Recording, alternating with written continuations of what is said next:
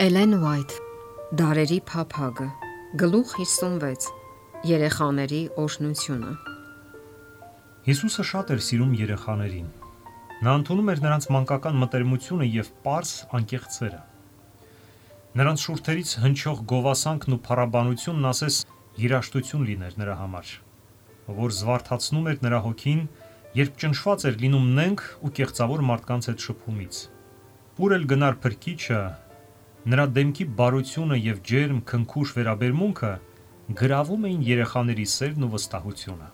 Հрьяաների մեջ սովորություն կար երեխաներին բերել մի որևէ վարթապետի մոտ, որ նա օրհնելու համար зерքերը նրանց վրա դնի։ Բայց փրկչի աշակերտները կարծեցին, թե նրա աշխատանքը չափազանց կարևոր է, որ ընդհատվի այդ ձևով։ Երբ մայրերը մտեցան նրանց իրենց փոքրիկների հետ, աշակերտները դժգոհությամբ նայեցին նրանց։ նրանց մտածելով, որ այս երեխաները դեռ շատ փոքր են նրանից որևէ օգուտ ստանալու համար, նրանք եզրակացրին, թե նրանց ներկայությունը հաճելի չի լինի Հիսուսի համար, բայց իրականում հենց աշակերտները դժգոհություն պատճառեցին նրան։ Փրկիչը հասկացավ մայրերի անհանգստությունն ու հոգատարությունը, ովքեր ուզում էին դասյարակել իրենց փոքրիկներին Աստծո խոսքի համաձայն։ Նա լսել էր նրանց աղոթքները, նա ինքն էր քաշել նրանց իր մոտ։ Մի մայր իր երեխայի հետ դուրս էր եկել տնից գտնելու Հիսուսին։ Ճանապարհին նա պատմեց իր հարևանուհուն, թե ում է փնտրում, եւ նրա հարևանուհին նույնպես ցանկացավ, որ Հիսուսն օրհնի իր երեխաներին։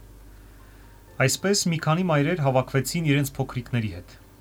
Երեխաներից ոմանք արդեն մանկությունից անցել էին պատանեկության շրջանը։ Երբ մայրերը հայտնեցին իրենց ցանկությունը, Հիսուսը կարեկցանքով լսեց նրանց երկչոտ լացակումած խնդրանքը։ Բայց նա սպասեց, որ տեսնի, թե ինչպես կվարվեն աշակերտները։ Երբ տեսավ, որ նրանք թույլ չեն տալիս մայրենին մոտենալ ցանկանալով հաճո լինել իրեն, նա մատնանշեց նրանց սխալը ասելով. «Թողեք այդ երեխաներին եւ նրանց մի արգելեք ինձ մոտ գալ, որովհետեւ այդ պիսիներինն է երկնքի արքայությունը»։ Նա իր գիրկն առավ երեխաներին, իր ձեռքերը դրեց նրանց վրա եւ տվեց նրանց այն օրհնությունը, որի համար եկել էին։ Մայրերը մխիթարված էին։ Նրանք իրենց տները վերադարձան հուսադրված եւ օրհնված Քրիստոսի խոսքերով։ Նրանք քաջալերված էին, պատրաստ նոր ուժերով կրելու իրենց բեռը եւ հույսով աշխատելու իրենց երեխաների համար։ Այսօրվա մայրերը նույնպիսի հավատով պետք է ընդունեն նրա խոսքերը։ Քրիստոսն այսօր էլ նույն փրկիչն է, ինչպես այն ժամանակ, երբ ապրում էր մարդկանց մեջ։ Նա այսօր էլ մայրերի նույն օկնականն է, ինչ որ այն ժամանակ, երբ իր գիրկն էր առել փոքրիկներին հրեաստանում։ Մեր երեխաները այսօր նույնքան փրկագնված են նրա արյունով, որքան մանուկներն այն հեռավոր անցյալում։ Հիսուսը գիտի յուրաքանչյուր մոր հոգսը։ Նա ու մայրը պայքարում էր աղքատության եւ զրկանքների դեմ, կարեկցում էր ամեն մի մոր։ Նա ով երկար ճանապարհ կտրեց, թեթևացնելու կանանացի կնոջ դառը վիշտը, Նույնը կանի նաև այսօրվա մայրերի համար։ Նա ով նայինցի որփեվայրուն վերադարձրեց իր միակ որդուն, ով խաչի վրա հոգեվարքի մեջ հիշեց իր մորը, ցավում է այսօր տեսնելով մայրերի վիշտը։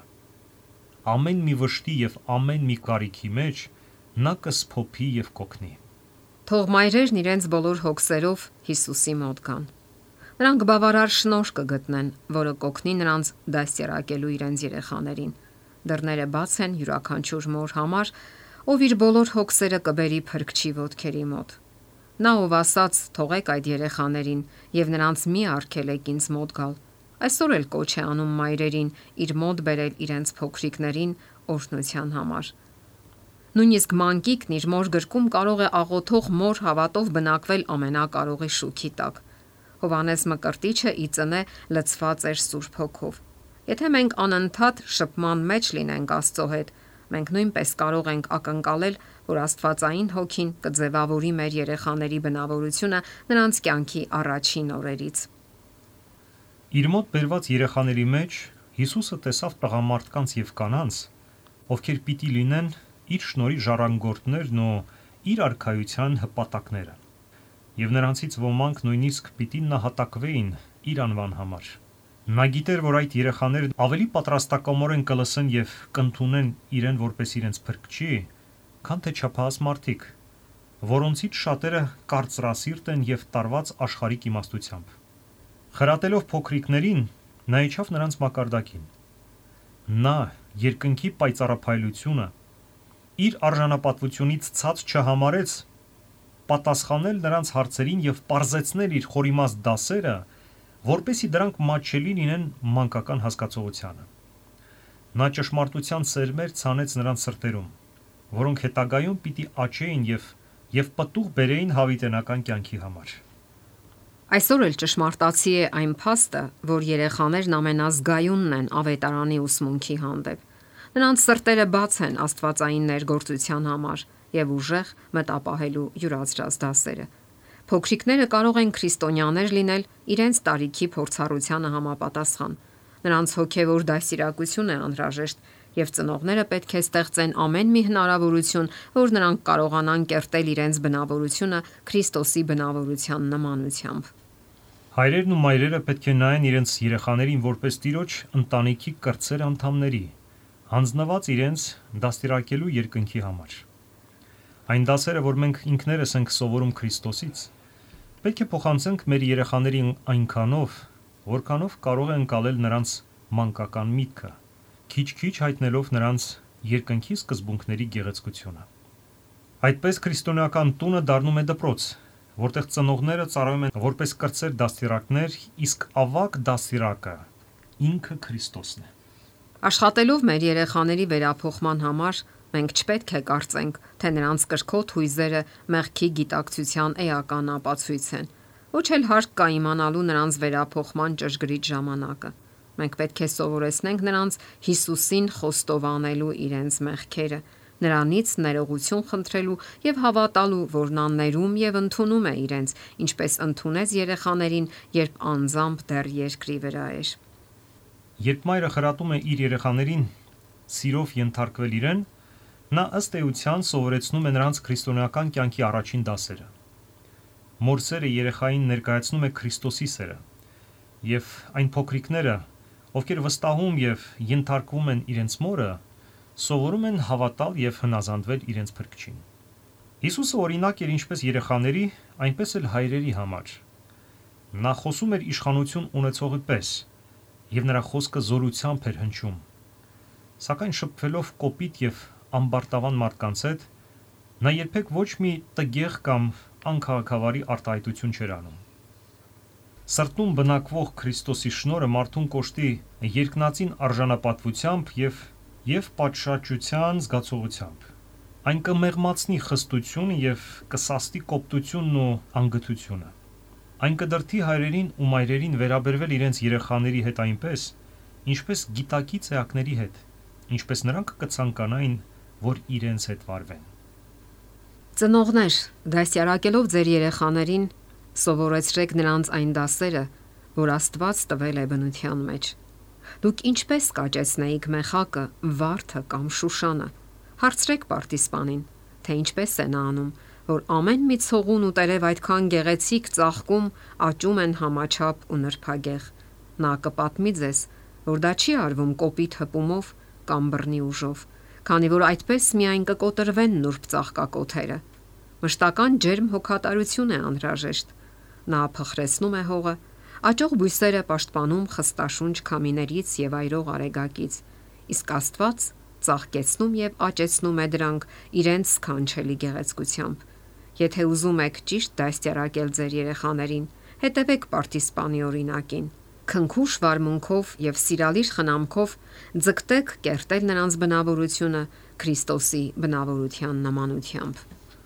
Խրախուսեք Աստծո եւ մարդկանց հանդեպ սիրո դրսևորումները։ Ինչն է պատճառը, որ աշխարհում այդքան շատ են անսիրտ տղամարդիկ եւ կանայք։ Այդ նրանից է, որ ճշմարիտ սերը թուլություն է համարվում եւ ամեն կերպ ճնշվում է։ Այս մարդկանց լավագույն հատկանիշները խեղդվել են դեռ մանուկ հասակում Եվ եթե Աստվածային սիրո լույսը չհալեցնի նրանց սառը եսասիրությունը, նրանք ընդմիշտ կկորցնեն իրենց երջանկությունը։ Եթե կամենում եք, որ մեր երեխաներն ունենան Հիսուսի քնքուշ բնավորությունը եւ այն ջերմ կարեկցանքը, որ հրեշտակները տածում են մեր հանդեպ, պետք է խրախուսենք մանկական ազնիվ, սիրալիր մղումները։ Երեխաներին սովորեցրեք բնության մեջ տեսնել Քրիստոսին։ Նրանց հետ գնացեք բնության գիրկ։ Տարեք այգիները, ցույց տվեք վեհասքանչ ծառերն ու արարչության բոլոր հրաշքների մեջ սովորեցրեք տեսնել նրա սիրո դրսևորումը։ Սովորեցրեք նրանց, որ նա օրենքներ է սահմանել, որոնք կառավարում են ողջ բուսական ու կենթանական աշխարհը, որ նա մեզ էլ է օրենքներ տվել եւ որ այդ օրենքները մեր երջանկության համար են։ Մի ձանձրացրեք նրանց երկար աղոթքներով եւ հոգնեցուցիչ հորդորներով, այլ բնության ակնառու դասերի միջոցով սովորեցրեք նրանց հնազանդվել Աստծո օրենքին։ Եթե դուք որպես Քրիստոսի հետևորդներ շահեք նրանց վստահությունը, այն ժամանակ հեշտ կլինի սովորեցնել նրանց այն մեծ սերը, որով նա սիրել է մեզ։ Երբ դուք փորձեք բացատրել փրկության ճշմարտությունները եւ երեխաներին ցույց տաք Քրիստոսին, որպես իրենց անձնական փրկչի, հրեշտակները ձեր կողքին կլինեն։ Տերը շնոր կտա հայրերին ու մայրերին, որ նրանք կարողանան հետաքրքրություն արտնացնել իրենց փոքրիկների մեջ դեպի Բեթլեհեմի մանկան հրաշալի պատմությունը եւ սովորեցնել, որ նա է աշխարհի միակ հույսը։ Երբ Հիսուսն աշակերտներին ասաց, որ չարքել են երեխաներին իր մոտ գալ, նա դիմում էր բոլոր դարերի իր հետևորդներին, եկեղեցու ղեկավարներին, ծառայողներին, սպասավորներին եւ բոլոր քրիստոնյաներին։ Հիսուսն իր մոտ է ձգում երեխաներին, իսկ մեզ պատվիրում է. թողեք նրանց գալ։ Ասես ուզում է ասել. նրանք կգան, եթե դուք չարքելեք։ Թող ձեր ոչ քրիստոնեական բնավորությունը կեղծ լույսի տակ չներկայացնի Հիսուսին։ Ձեր սառնությամբ ու կոպտությամբ փոքրիկներին մի վանեք նրանից։ Երբեք առիթ մի տվեք նրանց մտածելու, որ երկինքը հաճելի տեղ չի լինի նրանց համար, եթե դուք այնտեղ լինեք։ Կրոնը մի ներկայացրեք որպես այնպիսի մի բան, որ երեխաները չեն կարող հասկանալ։ Այնպես արեք, որ նրանք դեռ վաղ մանկությունից ընդունեն Քրիստոսին։ Սխալ տպավորություն մի ստեղծեք, թե իբր քրիստոնեությունը մռայլ կրոն է, եւ գալով փրկչի մոտ նրանք պետք է հրաժարվեն այն ամենից, ինչը երջանիկ է դարձնում կյանքը։ Երբ Սուրբ Հոգին դիպչում է երեխաների սրտերին, նպաստեք նրա աշխատանքին։ Սովորեցրեք, որ Փրկիչը կանչում է նրանց, որ ոչինչ նրան այնքան բերկրանք չի պատճառում, որքան այն, երբ նրանք հանձնվում են նրան իրենց ամենածաղկուն եւ փթթուն տարիներին։ Փրկիչն անսահման գորովանքով է վերաբերվում այն հոգիներին, ում նա փրկagնել է իր սեփական արյունով։ Նրանք իր սիրո առաշկան են, նա անասելի կարեկցանքով է նայում նրանց։ Նրա սրտին մոտ են ոչ միայն խելացի եւ հնազանդ երեխաները, այլև նրանք, ովքեր բնավորության բացասական գծեր են ժառանգել։ Շատ ծնողներ չեն հասկանում, թե որքան մեծ է իրենց պատասխանատվությունը բնավորության այդ գծերի համար։ Նրանք սիրալիր եւ խելացի չեն վարվում իրենց սխալվող զավակների հետ, որոնց հենց իրենք են այդպիսին դարձրել։ Բայց Հիսուսը կարեկցանքով է նայում այս երեխաներին։ Նա գիտի պատճառն ու հետևանքը։ Քրիստոնյա ծառայողը կարող է օգնել այս երեխաներին գալ փրկչի մոտ։ Իմաստությամբ եւ նրբանկատորեն նա կարող է կապել նրանց իր սրտի հետ։